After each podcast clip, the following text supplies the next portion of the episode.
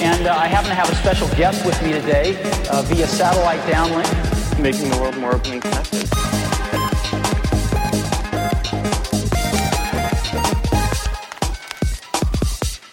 Welcome to the Today in Tech History podcast, where you learn about a few tech related events that occurred today, September 17th, from history. On this day in 1890, Louis Le Prince boarded a train to Paris at Dijon station. Neither he nor his bags ever arrived and his disappearance was never solved.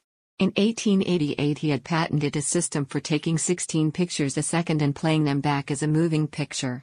On this day in 1959, the first successful photocopier, the Xerox 914, was introduced at the Sherry Netherland Hotel in New York City.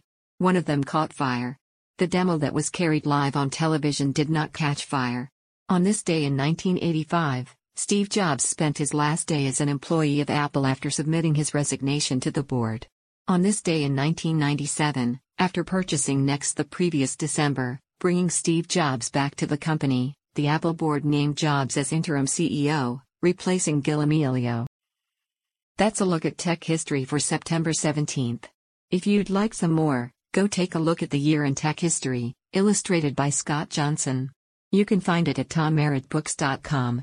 Help support the show by reviewing us on iTunes or your favorite podcatcher.